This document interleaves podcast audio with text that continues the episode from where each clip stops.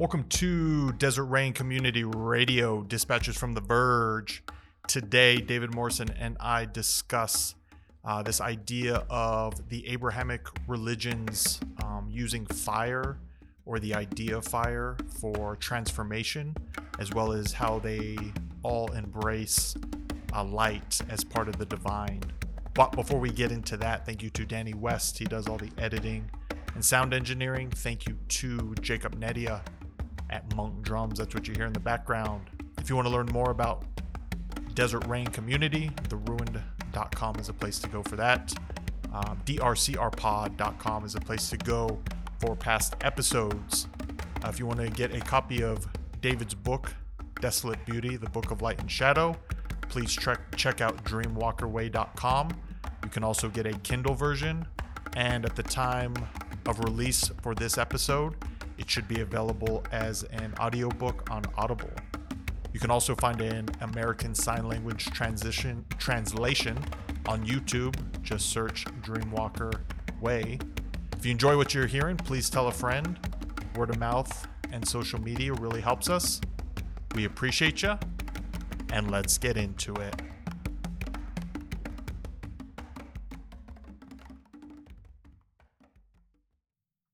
Welcome to Desert Rain Community Radio, dispatches from The Verge.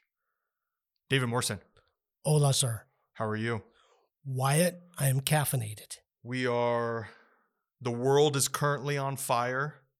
Everything is burning down, and we suspect that's a good thing. Um, transformation comes, great transformation comes through chaos and fire and that's and true. burning. And so we decided to bring that to the table today in sort of a um you, you could elaborate on it, but basically the three Abrahamic traditions recognizing the importance of fire in transformation. So maybe that I think that'll I'll pass it to you to to elaborate on that and we'll we'll see where the conversation goes. Yeah, so got a quote here from uh, Mirabai Starr. She's one of the teachers at the uh, uh, Center for Action and Contemplation in Albuquerque, New Mexico, just up the road. Well, a little ways up the road, three and a half hours Just Up the around the corner. north. Well, for New Mexico, that's that's just up the road. yeah, yeah, exactly. For the, people on the East Coast, not so much, but us up, Westerners. up in the five seven five. No, they're up. Oh in no, the, they're, in up the in the 505. 0505. We're the 575. Never mind. They stole it from us. I'm not as caffeinated as I thought. So yeah, so Mirabai Starr uh, wrote an essay called "Lighting the Darkness" uh, it, uh, on the International Observer, which is a digital magazine. And you want me to just read it? Yeah, I don't. I don't think we've talked about this, but I know we've talked about it in our group settings, hmm but earlier this summer. Well, and if we have talked about it on here, people are getting what they pay for, Yeah, as as usual. It bears repeating. I've said it before, but it bears repeating. So here she says, uh, she writes, at the mystical heart of each of the Abrahamic faiths, that would be, uh, you know, Judaism, Christianity, and Islam, which was, you know, probably be apropos for today's world. yeah, for events. the Try to the last those. month of of chaos and destruction, more so, So, or at least highlighted more so. Yeah. So, yeah, at the mystical heart of each of the Abrahamic faiths lie teachings about the transformational power of fire and the identification of the Holy One with light. In Judaism, the Shekinah, the indwelling feminine presence of God, took the form of a pillar of fire at night to lead the Israelites through the desert. In the Christian tradition, God revealed himself, sometimes as herself, to the 12th century visionary Hildegard of Bingen as the living light. In the non canonical Gospel of Thomas, Christ says that he is the light that is above them all. In Sufi teaching, the highest spiritual state is fana, F A N A, fana, the annihilation of the separate self in the fire of divine love, so that lover and beloved become one love. May we let ourselves down into the arms of fire and allow it to melt the armor of our hearts. the excruciating fire of our loneliness and our fear of intimacy, the sweet fire of our longing for union with the beloved, the purifying fire of radical unknowingness, which all the great mystics assure us is the beginning of knowing God. And what what about that was jumped out to you so profoundly when you first read it? Well, it definitely was a, a had a recalling effect on me, a recollection of my own beginnings uh, at the age of 12 of a vision of the the sacred burning heart of Mm. Christ and how fire has been uh, transformational for me. It's been a theme in my life, you know. So then at the age of seven, I fell into a campfire, uh, and burned, it got severely burned. Um, and uh, so that was kind of on my right arm, especially was, was burned. You know, me and my brothers were horse assing around the campfire in the Gila wilderness at Lake Roberts. Uh, and and so yeah, my my arm fell onto the grill. So I had these these uh, grill marks on my arm for about a decade after that. And then my dad uh, stuck my arm in the in the cooling waters of Mm. Lake Roberts. Mhm. and uh, and so that was kind of a uh, to me. I see that looking back. I didn't know that then. right, It was a terrifying experience of course. uh, painful experience, obviously. Um, but looking back, it was a transformational. I was baptized in fire at the age of Mm. seven. It was a rite of passage in, in a lot of ways. So, and, and, you know, and it's interesting that it was my foolishness being a kid, just you know, messing around and then tripping over a log.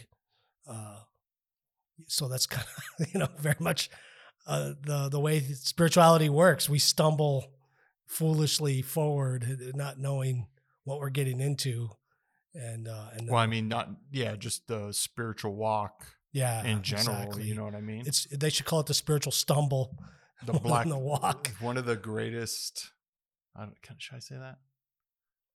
Yeah, well, I'll say I, I used to be part of a group called Blackout Stumblers. It's the greatest fucking name ever. Anyways, Yeah, that sounds like a blues band. yeah, but yeah, that's uh, I mean, that's that's what you're going into. You know what I mean? If, you- if Yeah, you're looking for real, real transformation, real, and you don't even know you're walking into into the fire, Right. And so yeah, and then you know, uh, again when I was in college, our house burned down, and that was a transformational experience. Yeah. Uh, you know, Oh, everything but your room. yeah, We've talked. Well, I mean, we've already covered that on the podcast. So that before, happened, but- and then we, and then I think we just talked. I think la- on the last podcast about a, fire or a plasma or something Mm, over two, our yeah, house. two. Well, by the time this one comes out, it'll be about a month removed. Yeah. So, So, three or four ago.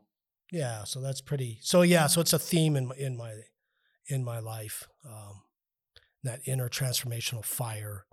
Um, you know, and I and I I would s- suggest that individuals connect differently to to you know the spiritual elements, if you will. So some Mhm. are more like water, some are more like wind.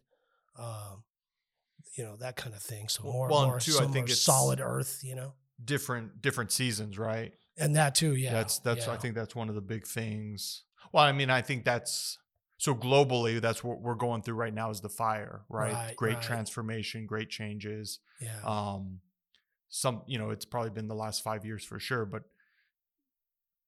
incredible global changes on the horizon Right. you know what i mean there's no no doubt about that with um escalating wars in different parts of the world um the uh, economic system not seeming to be sustainable um and um and then just people's unrest in general right like right. um and and you know those things are always going on but it seems as though it's uh, not magnified but uh sort of built each one is building on it on the other Right. you know what i mean and and for some people um when you read that quote uh that uh, word shekinah we yeah. we covered that um, in a in a future or a past podcast, episode one fourteen, Ah, chimes of the spirit. So if you're interested in ah, in sort of that idea and and um, the the context of that conversation was um, building off the word of understanding and the etymology around that. So interesting. yeah, so um but yeah, so so to you know bring it back to sort of this this idea of the Abrahamic religions embracing this idea of of transformation through fire, um Yeah. the divine showing itself in in in light. Um how do you see that or and maybe it's two different questions. Maybe we'll look at the fire side of it first, but sort of how do you see that in your spiritual walk today? You know what I mean? How how is that how have you embraced that over the last, you know, whatever year, months of um the symbol of fire in your life? Yeah, I would think it's more of an underground fire for me these days. In the Mm. past, it would have been linked more to enthusiasm and Mm. and uh, a static Mm-hmm. kinds of experience. Um, but now it's kind of a, a low burn, Mm. if you will. Low, Uh, slow burn. Yeah. Yeah. Uh, you know. Um, yeah. So. And what what do you think caused that change for you? Uh, so it might it might be age. Mm. Uh, so it wasn't necessarily a conscious. no, it, It just I, I think- noticing it today. I think yeah, some of it might be age, some of it might be uh, uh, the practice of, of centering prayer and contemplation, Mm-hmm. because you're you're taught to. Like I think we talked about this. You're taught to ignore ecstatic feelings and Mm-hmm. those kinds of things, and so I've trained myself not trained intentionally. it out it of just you. kind of trained me Yeah. accidentally. Again, we stumble Mm-hmm. forward of um, of not chasing every breaking wave as Mm-hmm. the song by U2 said that they forced on people on God iPhones. dude. Those memes are the best. I saw one.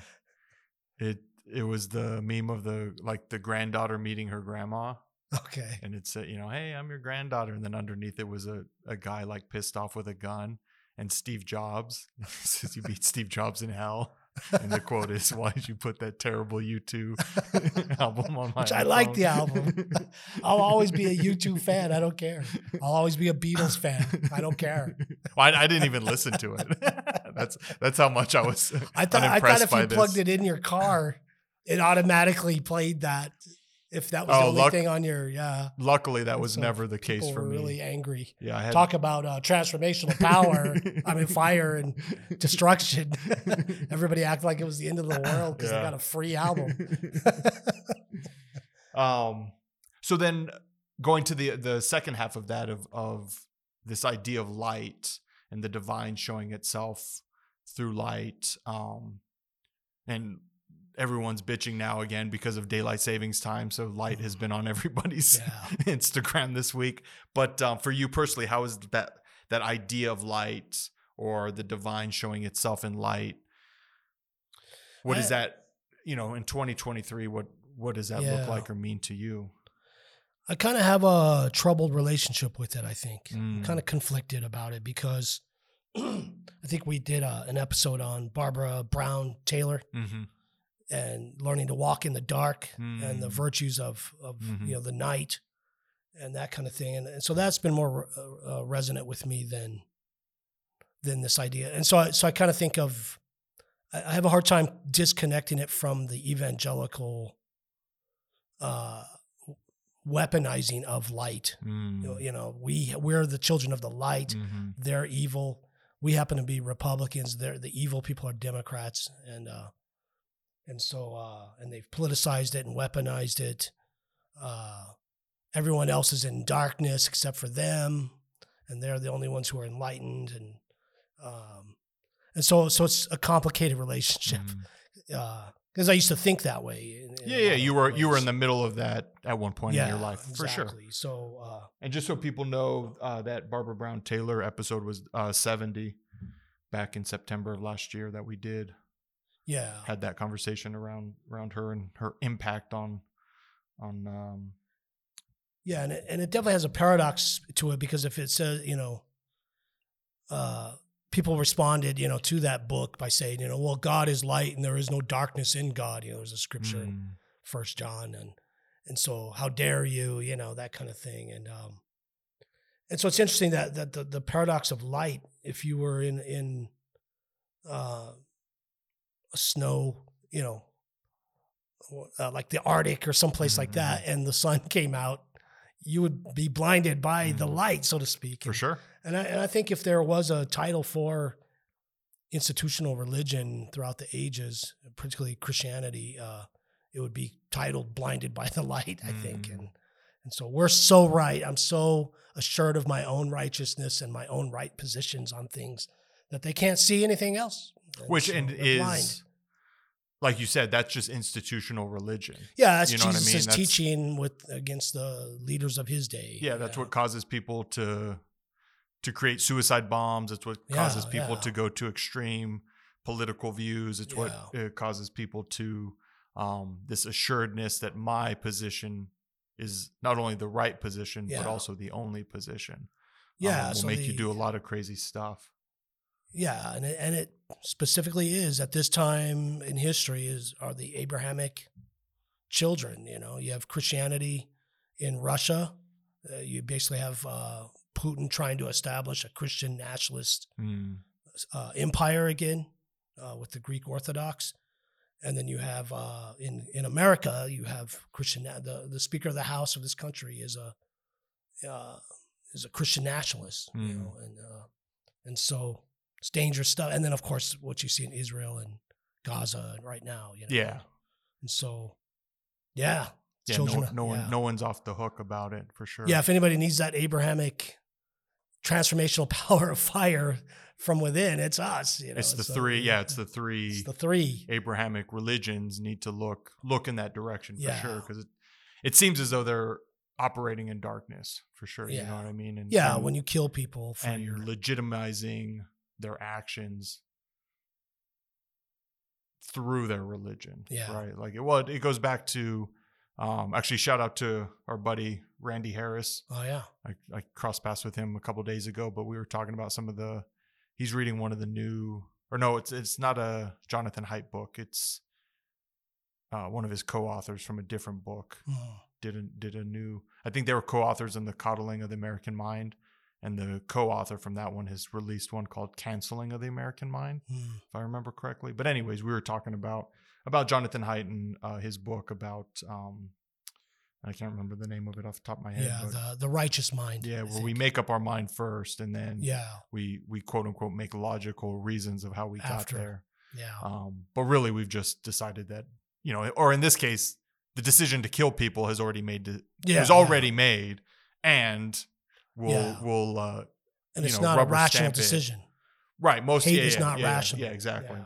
Because we so we we make as human beings we make decisions off of emotion yeah and pretend as though they're rational. exactly Um, and so yeah so it's a it's a troubled relationship with light this idea of light you Mhm. know uh, i mean i guess I would- I would see it as the desire for understanding of the mystery uh, not not that you can rationally understand the mystery i'm talking about uh, i think we did in that same Mhm. podcast standing under it in submission to it uh, beholding it mhm. and it beholds you, uh, that kind of thing.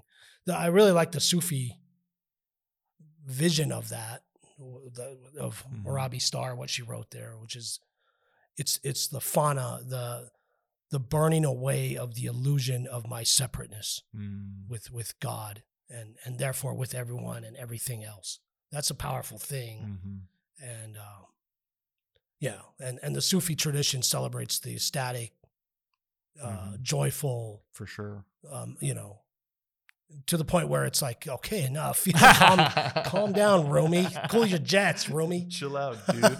Hafiz, yeah, I mean- you gotta calm down. I mean, that is yeah, that is a good point about you know because they they've definitely embraced dance, Right. you know what I mean, and and movement in in that way to get to or maybe not get to this place, but to accompany them in this place yeah. of of joy and love and and celebration of the divine. Yeah. Um, that um is definitely. I mean, from my perspective, definitely an important thing. Yeah. This idea of moving the body and celebrating the body in such a way, um, because we, you know, we are made in the likeness of God, right? We are made in that that divine spirit, that um, uh, yeah, just the divine mind of the universe, right? That's that's Exactly. how how how everyone has come to exist.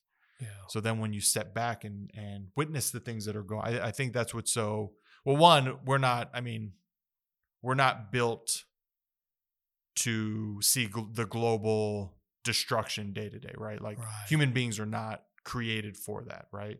We've sort of put that upon ourselves through technology. Um, but I think that's what makes it so globally heartbreaking too, is that we know deep down in in the center of every human being, whether you want to admit it or not, seeing that stuff is so heartbreaking. Even if you, whichever side you agree with, because that's another thing. I think we, yeah, we talked about on the last part, or it might be two podcasts ago, but our most recent one released, we talked about that, about how it's become Super Bowl stuff, right? Mm, like yeah. Yeah. picking side stuff. So, but Yeah. even when you pick a side, there's a part of you deep down that knows even your side is fucking up, Yeah. right? Like even your side, if your side is involved with killing and massacring people, which at this point both sides are, Yeah. it's yeah. it's it's gone both ways. So even when you're cheer, even when as you cheer for your side, there's a part of you that's like, "Fuck, this Yeah. is fucked up." Um, but but we're so, once again, the righteous mind, right? We're so worried about being on yeah. The so correct convinced. team that it's um on a certain level i think it's hard for people to admit that Yeah. you know what i mean um which is okay that's just part of the, i think that's just part of the human experience Yeah. that's once again stumbling Yeah, stumbling through life into the campfire. And so, yeah. Yeah. And that's that. And, and I also would see at this point light or fire being the, you know, the, the trials of your life. Your, think she Mm. mentions the loneliness, your, the, your sense of isolation and loneliness, which is just a sense. It's not real. Your isolation is not real. It, it's a, it's an illusion, but look how powerful that illusion can be, you know? Mhm. Um, what i think too uh, we keep bringing up bits from old podcasts but that the podcast we did about being alone mm, you know but not or yeah alone but not lonely you know this right. idea Oh of- yeah. Yeah. of the importance of um not isolation but just um being able to be alone Yeah. is the antidote to isolation right Yeah. that allows you to uh connect in community in a deeper way um when you're not not constantly trying to do have to be on 24 7 you know what i mean and and it's you know and when you're going through these the fire of your own loneliness or the fire of looking back at your life you know it's it's definitely a an invitation like uh, in the 12 step to, to do a moral inventory uh, of yourself and you know look look at it with a flashlight so to speak Mhm. and um, you know and at least ask the questions live in those questions hmm so Yeah, because it's what's the the famous quote, you know, life not investigated isn't a life worth living or whatever. yeah Um, because there is something yeah really unexamined life yeah yeah, exactly. Um, because there is something about living in the moment, and there's also something about some wisdom to be gained from, um, the past. Uh, not even misdeeds, right? Just the way you've you've. Yeah, why um, did my life turn out the way that it did? Yeah, You know, yeah, I'm well- asking that right now. You know, the, in weird ways. You know, so Well, it's it's one of my favorite lines from uh, No Country for Old Men mm, when uh, Anton basically asks, I don't remember Woody Harrelson's character, um, oh yeah, if all the decisions you made in your life got you to this moment, was it worth it? And he d- he can't answer it, right? Because he's about to die, so he, he deflects in some way. But it, it but it it's such a powerful. I mean, because none of us have a gun. Well, some people listening to this might have a gun pointed at them. Uh, I'm, I'm sorry for you. yeah. However, for us that don't have guns po- literally pointed at us right this moment, um, it's an important question. yeah, All the decisions I've made up to this moment has literally put me in front of this mic having a Yeah. conversation with you, right, and vice versa. Um, and so you know, how did I get here? Yeah, You know I exactly. mean? What- Like David Byrne, Talking Heads. well, how did I get here? or the Adam Sandler question: What the hell happened to me? yeah. and so, yeah, it happened to me just the other night. Uh, if you, you know, um, I mean, this is personal, I guess, Mhm. but I guess that's what people That's want what on a yeah, that's, podcast, what, that's what we're here for. You bunch of vultures out there sucking out my emotional energy to feed yourself. Uh, anyway, yeah. So a couple nights ago, uh, yeah, I, I woke up.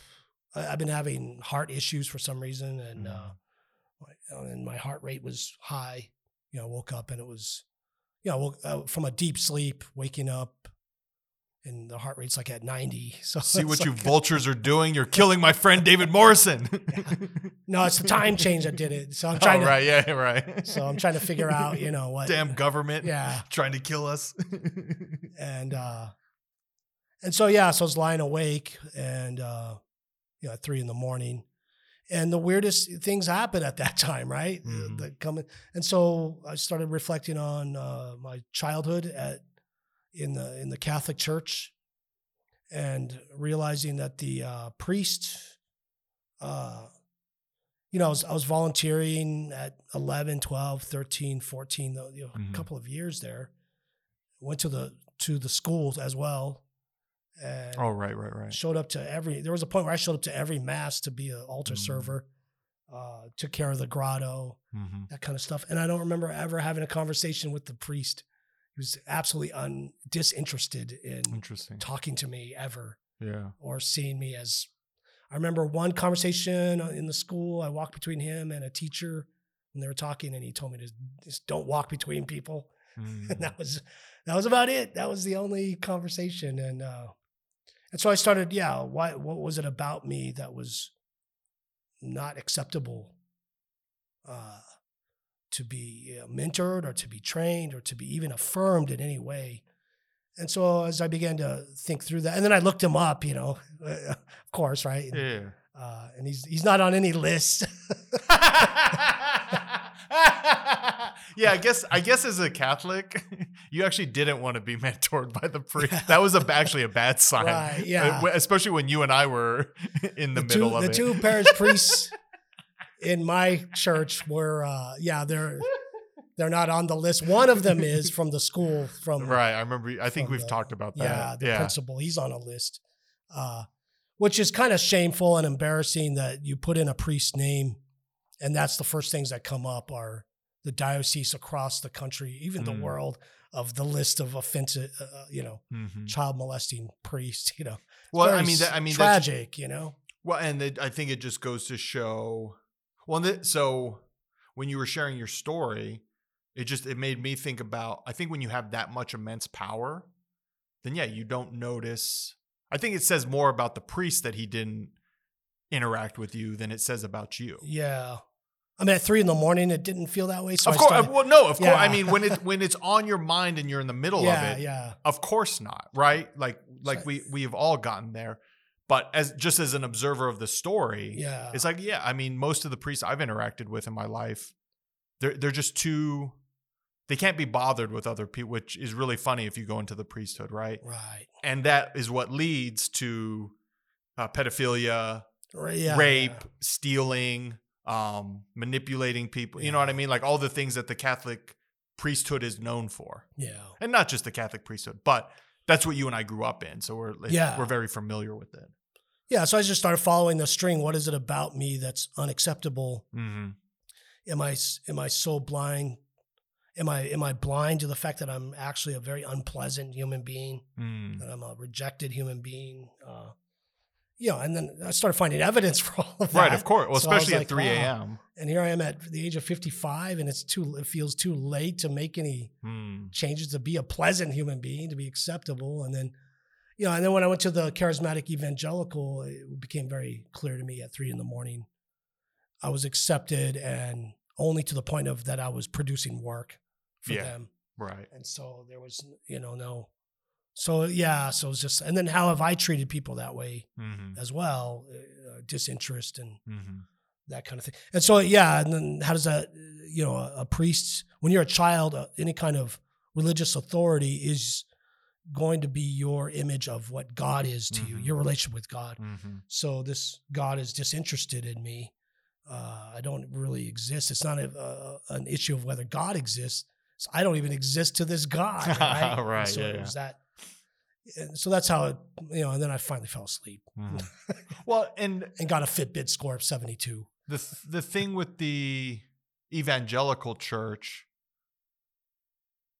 don't you suspect that that would be more of a, a western society thing like i feel like every con or not every context but most contexts in western society you're only as valuable as what you can Yeah, produce it seems that way. Yeah. you know what i mean and so like I, i'm just reeling through all the con right like as a student as someone in the navy as some you know a student again Yeah. and being in the workforce for whatever 10 to 15 years no one really gives a shit in those contexts unless you can produce something You produce. Yeah. you know what i mean like i think about um well i'm not going to say any names Yeah. That's not that's not fair but um i can think of multiple professional situations that i've been in and in each of those contexts however far removed i am from them um except for my person my my professional context right now is different because i've modeled it different the hmm. people i do work for i fucking i care about deeply and I know they give a shit about me deeply, right? Like most of the people I work for were friends Yeah. before I did work with them. I mean, even the our relationship with publishing the books, right? Right, like we were we were friends long before. And and in my estimation, the book thing goes away or even the podcast thing goes away, we'll continue to be friend. Our friendship will continue on, which is the same with my professional one. But my my bigger point is all those people that I had work relationships, I can think of like one person from each context that has since stayed friends. Mm. You know what I mean? And that I could, I feel like I could pick up the phone right now and just start start shooting the shit with. You know what I mean? In like Yeah. a in a friendly way and not not in a um not where it's like that that stereotypical networking. Yeah. like, yeah. oh, how are you doing? You know what I mean? It's like a Just legit giving you a cold call here. you guys hiring? You looking for a bookkeeper?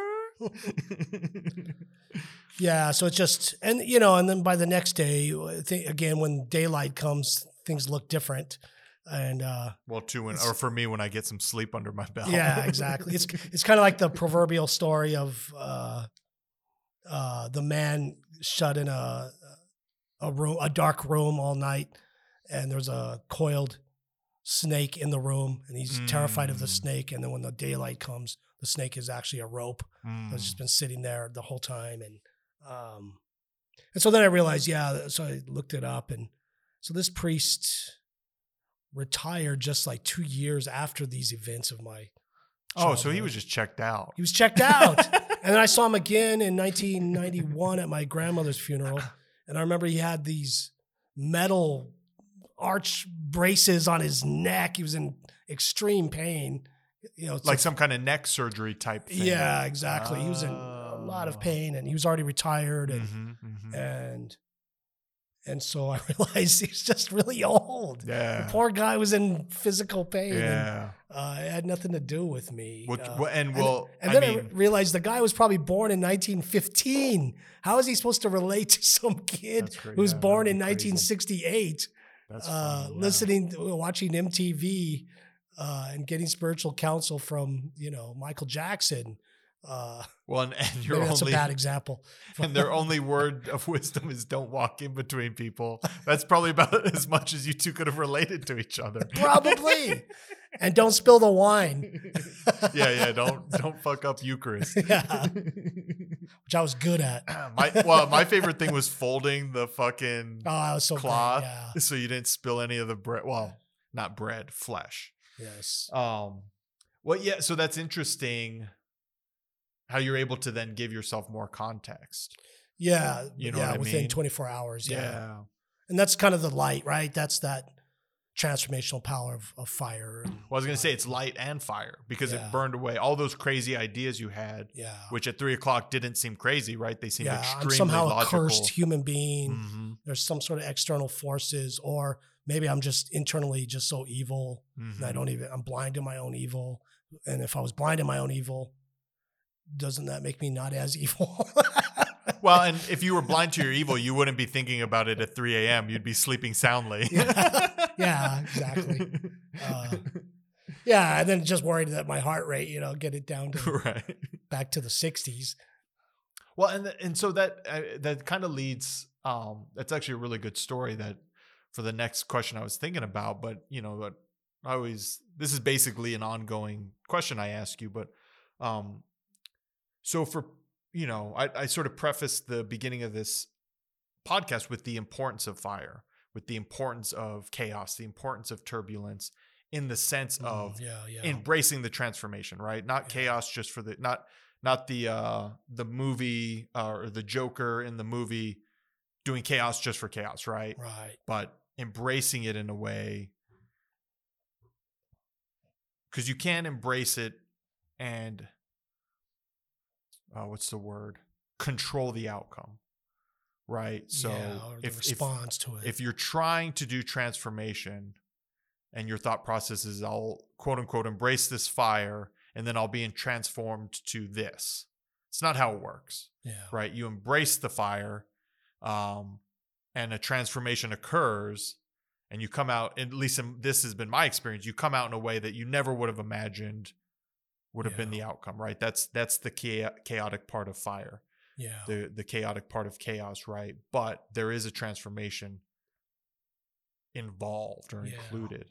And so, you know, for those listening to this and and you know, maybe rolled their eyes at the beginning of the podcast of like, "Oh, great." You know what I mean? Um what would you point to or or um or maybe a better question is how have you embraced this transformational fire in your life um even when it seemed uh, illogical. It seemed crazy. It seemed uh, countercultural, but not in the cool way. you know what I mean? Not in the cool punk way. Yeah. More in the the shitty getting punched in the face way. Yeah. Um, how how have though how has that type of thing been for you as you've stumbled through through life? Um, yeah. I mean, I hate it just like anyone else. Yeah. I think the temptation, though, as a just listening to people's stories as a pastor for and as a friend, hmm the the the common temptation seems to be uh, after the fire of a life fire. You know, after Mm. a tragedy, after a set of shitty circumstances, whether they were, and it's always a mix, right? It's your shitty circumstances. Yes, they might be. They're not all your choice Yeah. but they are your choice and some of it's external things and it's Mhm. all a mixture and and it all leads to bewilderment and confusion Mhm. and uh, what does it mean to be a human being yeah. today Yeah. uh, but so you're so the common temptation is to how can i get back how can i get my life back to where it was Mhm. before all this fire Yeah. before the fire and and and it's very hard it used to be really hard to, well it still is to break them the you know that Right. news to them and say Yeah. it's it's not going to those trees that burned in the forest are never coming back Yeah. but new trees are yeah. coming Trees might come, but, th- it's, not going to be the trees that were there. yeah that one bird that you you know were attached to is gone Yeah. uh, yeah. that forest will never be exactly the way that it was and it's not supposed to be so Mhm. embrace that's the embrace point where you have to to to look for new growth in the ashes uh, and yeah and that new growth is not you can't go back in time and it's Well, and that's a and you don't want thing. to anyway it wasn't that great anyway Well, you only think you want to, right? yeah exactly. In that moment because it's familiar to you Yeah. and, and familiar is comforting. Uh, but that that's one of the beautiful things in in uh, recovery is exactly it's like oh once I get my wife back and once I either secure a new job or fix things at my current Yeah. job, you know what I mean? So they they line up all these, you know, they they see the forest of what it looked like before they burnt shit down.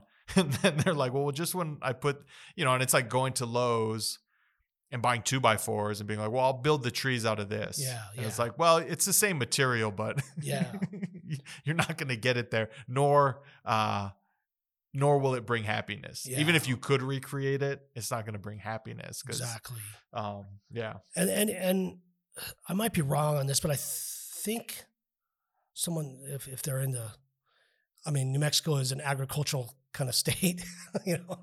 But from my For sure. understanding, the New Mexico locust, I could be totally wrong on this. So somebody look it up on Wikipedia or something. Someone Google But it, from what I understand about the New Mexico locust tree, that it was actually genetically engineered Hmm. uh, to to be a, a fast reforesting tree. Hmm. And so there are things you can do, in other Mhm, words, that are mhm. uh, you know instead of just sit in the ashes, you yeah, know. And, yeah, yeah. uh, and this tree, and we have them here. They just take over here in the desert. They're Mhm. drought, they're they're drought proof, uh, or you know drought resistant.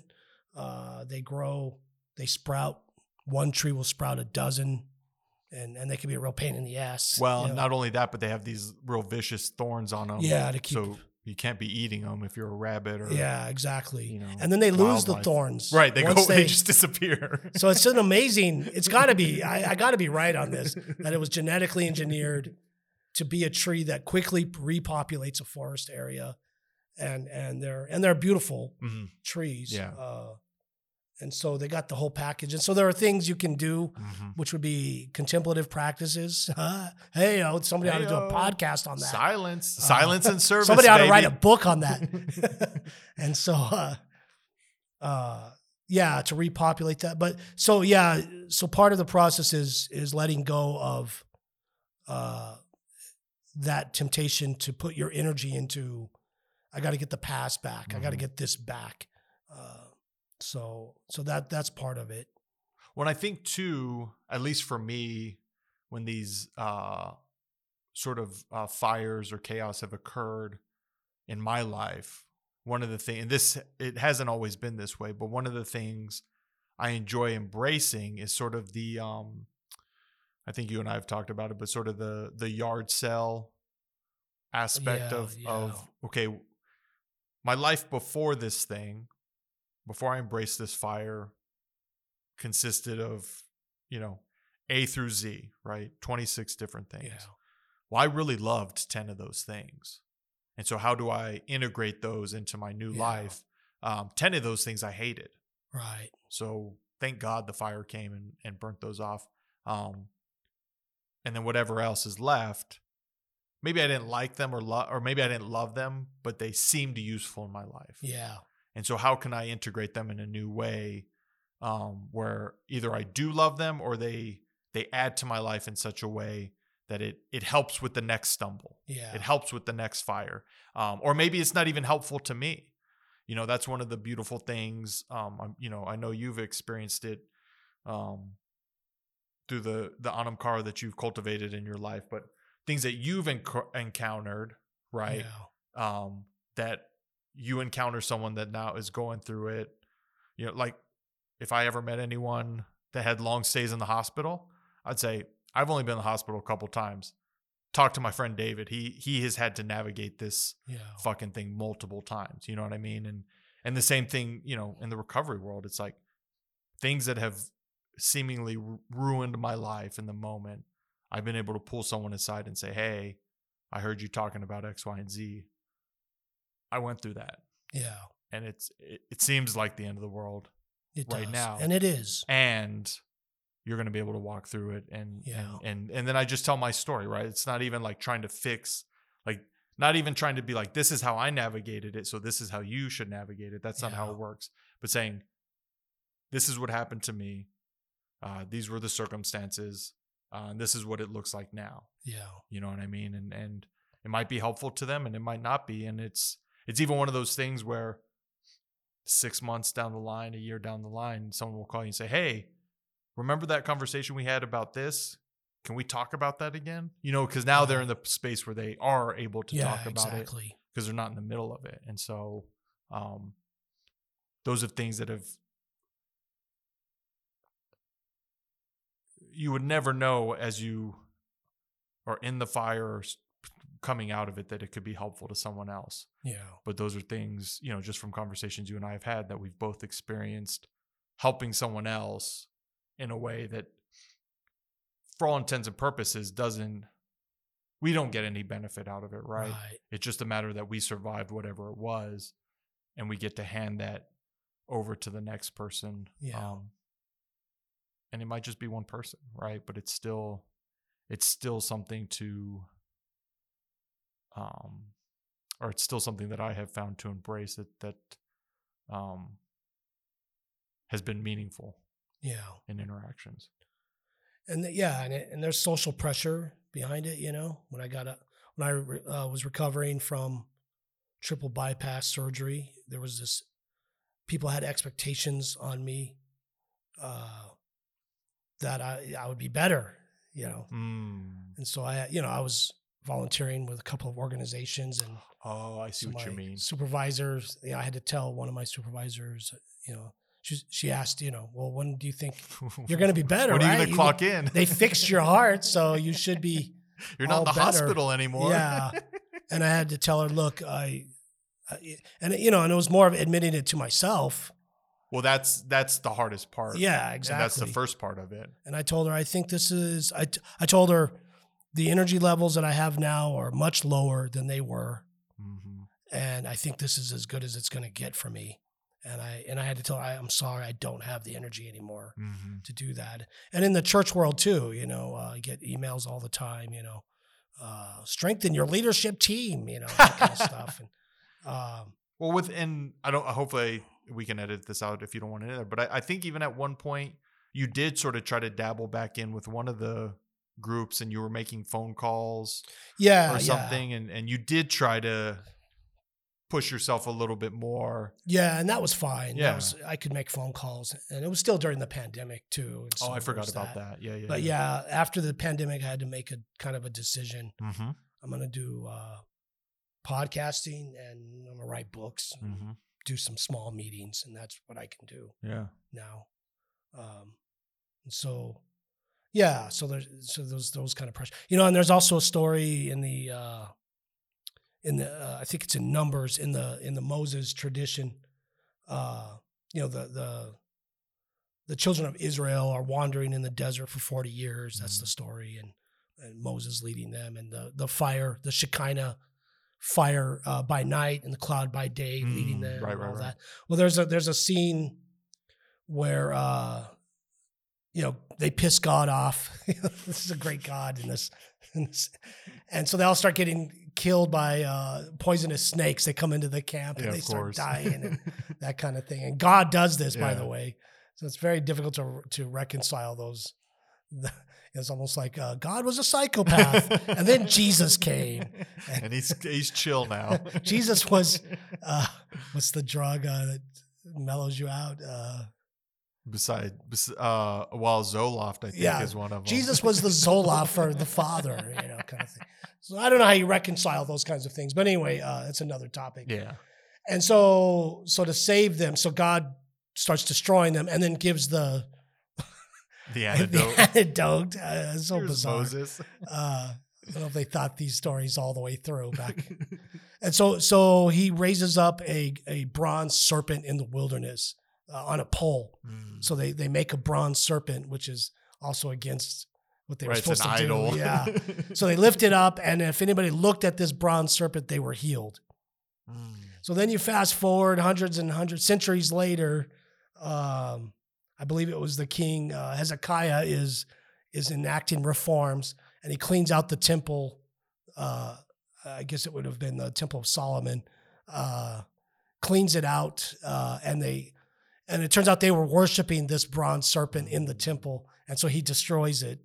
And so you could see how we hold on. You know, it's more of a story about that. How we Mhm. things that worked for us in the past, things that Mhm. brought us salvation in the Yeah. past, we we tend to hold on to and collect and try to, uh, you know, and you can and you can almost hear the resistance, you know, when he Mhm. tried to destroy. Hey, we wouldn't even be here right now if it Yeah. weren't for that serpent. Look at you, destroy, you know, Yeah. destroying that, you know, and that that comes with patriotism. That comes with things that we don't even question Yeah. in our in our society, uh, you know, um, and so yeah, Well, and that's and it's amazing thing because it there is it kind kind of goes back to that like you know all the decisions I made that got me here today, of like um the difference between because some of the stuff we do need to integrate right? Some of the things from our past we do need to integrate and continue using you know what i mean? But then there are some things that we need to to destroy and and uh you know pass along or Yeah. or rid out and it, it's um that i think that's part of uh uh, it, that's a, a i think that's a bad way to say it. So you might you might be able to reword it for me but sort of the the important and the hard work of spiritual of the spiritual life is to be able to be honest with yourself about those things Yeah. you know am i holding on to this thing for nostalgia stakes am i holding on to this thing because it is actually uh, something important that i uh, need to integrate maybe it needs to look a little bit different in my life today um, or is it something i really truly need to hold on and continue doing yeah. you know what i mean and it's um, Or it becomes something different completely. So Mhm. then, yeah. So then there probably, so then the stance was probably that bronze serpent was an idol. It was good we Mhm. destroyed it. We should never even think of it again. Uh, and then fast forward another couple centuries, and then there's uh, a first century Palestinian Jew named Jesus of Nazareth, who tells Nicodemus in John in the Gospel of John says, just as Moses lifted up the bronze serpent in the wilderness, Mm. so the Son of God will be lifted up. Uh, and he said this, saying the kind of death mhm, he would glorify God with. So it becomes co- something completely different. You know, mhm, first mhm. it's a salvation, some sort of magic, you know, black magic fuckery, some sort. and that then- worked right? That worked. Then it becomes an idol for many centuries. Then it becomes a rejected symbol and destroyed, and then it gets reimagined Mm. uh, by a, a first century, uh, you know, heretic Jewish Mm-hmm. teacher, so to speak, and, and so that, that's kind of how the spiritual life works, Yeah. isn't it?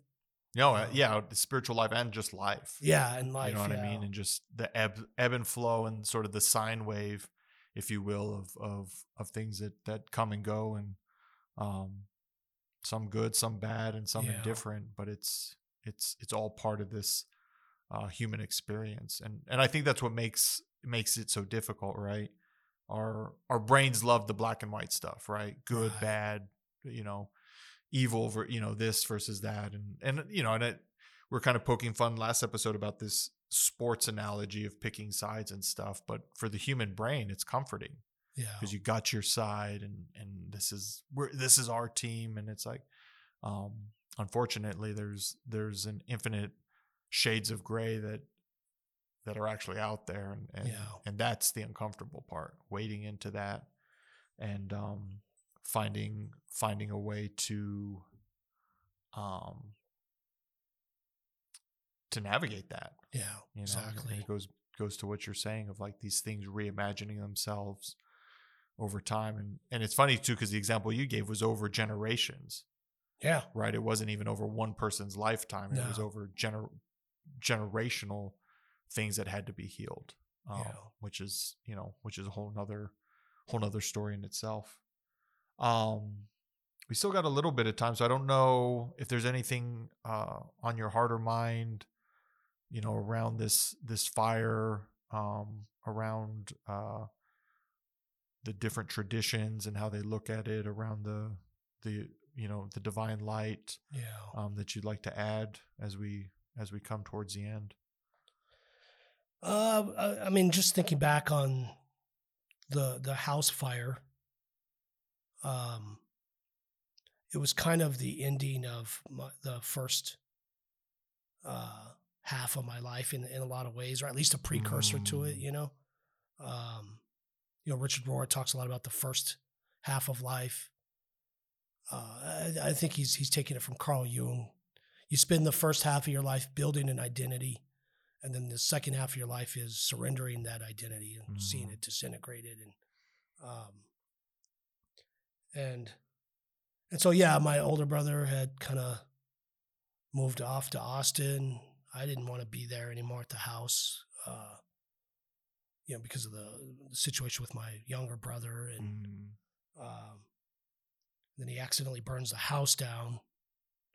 Um, and I was just talking to my mom about it uh, recently, and she was, you know, remembering, and she's, she said uh, all all they really cared about was that because my brother was embarrassed and ashamed, and so he disappeared for a couple of days. oh because he had burned it down Yeah. oh i see yeah yeah, yeah. and right. so that's all she cared about was you know where is he you know he's gonna you know, it's okay. We're not right, we're right, not right, angry can at come, them. yeah, you can come out. and they weren't.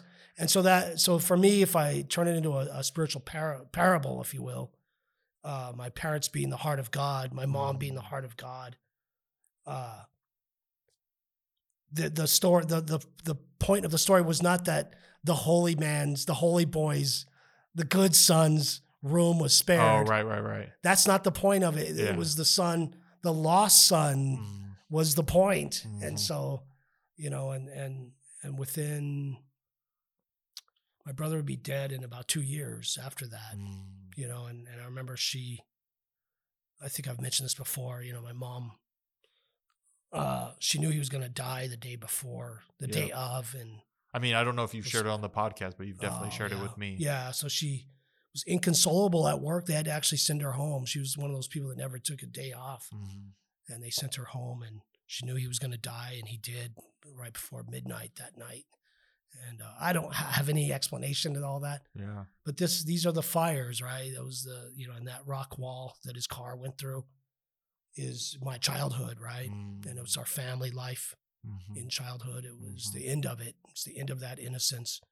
Um, and so you don't you know you, you don't go back to you can't go back. Yeah. in other words is what i'm trying to say. There's no going back. Uh, you know to uh, more peaceful times and uh, that kind of thing and now you know and now i'm dealing with my my mom and her her long-term memories okay but her short-term memories failing and Right. so that's it's just yeah, seeing it all slip away like that is it's a transformational thing, but it's extremely painful, you know. Yeah. So And and I think the one important thing I would I would point out with that idea of trying to get trying to go back is when you're so focused on that going back, yeah, you're losing you're just losing more time. yeah, exactly. Right. And and so mourning what is lost, embracing the grief of what is lost. Yeah, acknowledging it. Um yeah. Uh for lack of a better word, integrating that loss into your life. Yeah, and um and for everyone that that looks different right there's no one size fits all but yeah, yeah, and then bringing it to whatever whatever that new thing is whatever that different thing is yeah, whatever that thing is today um allows you to continue on instead of being so you know it's it's it's the uncle rico syndrome right from napoleon dynamite where he's so focused on his high school football playing career that the rest of his life has Yeah. just gone by him um you know and i think at least you know that's one of the things at least the time i've known you that you you know as things happen you're able to um integrate whatever that is into your life and just uh and not not to say that it's easy that's the other thing No. some people try to make it th- look easy or think that it's easy for other people and it's it's it's hard for everybody yeah. um but it's just it's just different for everybody too And that you know, and that's I just read uh maybe we could do a podcast on that uh a passage from uh a lecture from uh Howard Thurman and and he basically uh says the mystic is no friend to the institutional church mm. and because the mystic will always call out their worship Mhm. as a dead form as as a as just a it's empty the it's the bronze snake yeah exactly and and so the mystic will always be at odds with the that's kind of his theme Mhm. uh, and and the mystic will also call out the the most painful thing when you when you call out their worship Mm. as being empty uh, that's that'll get you killed Mhm. and Mhm. and so uh, and, you know so I don't mean to sound cynical here but the institutional church and it doesn't matter what stripe Right. it is institutional religion and even beyond the abrahamic yeah traditions exactly too uh, and even in secular Mhm.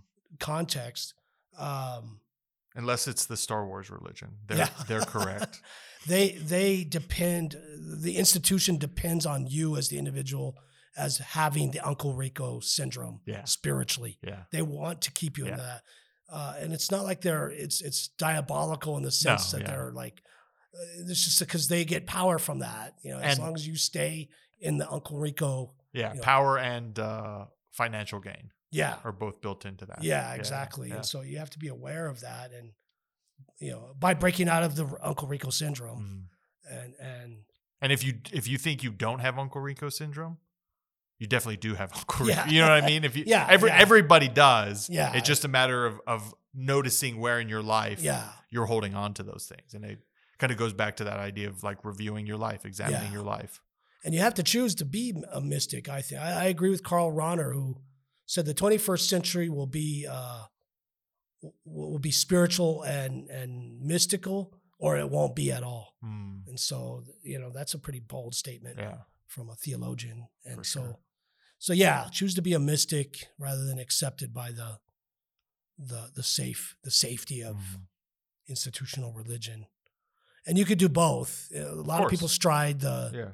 you know, uh, you know, they they stride it pretty well. You know, Mm-hmm. um, I think. Uh, I mean, I know specific people that are more reformers, and I know people who are more revolutionary. They're outside. Uh, it needs both. Mm-hmm. Yeah. You know, so Beautiful, man. I think that's it. all right. Thank you, sir. Thank you, sir. Appreciate it. Um, thank you all for tuning in once again. Desert Rain Community Radio. Uh, thank you to Jacob Nedia. That's what you hear in the background. Thank you to Danny West. He does all the editing and sound engineering. Um, DreamWalkerWay.com for David's um, book. And when this is released, our audiobook should be up on Audible. Uh, Dreamwalker Way, or excuse me, um, Desolate Beauty, the Book of Light and Shadow. You can find it there. You can find uh, Kindle version as well on Amazon. And am I missing anything? That's it. Good.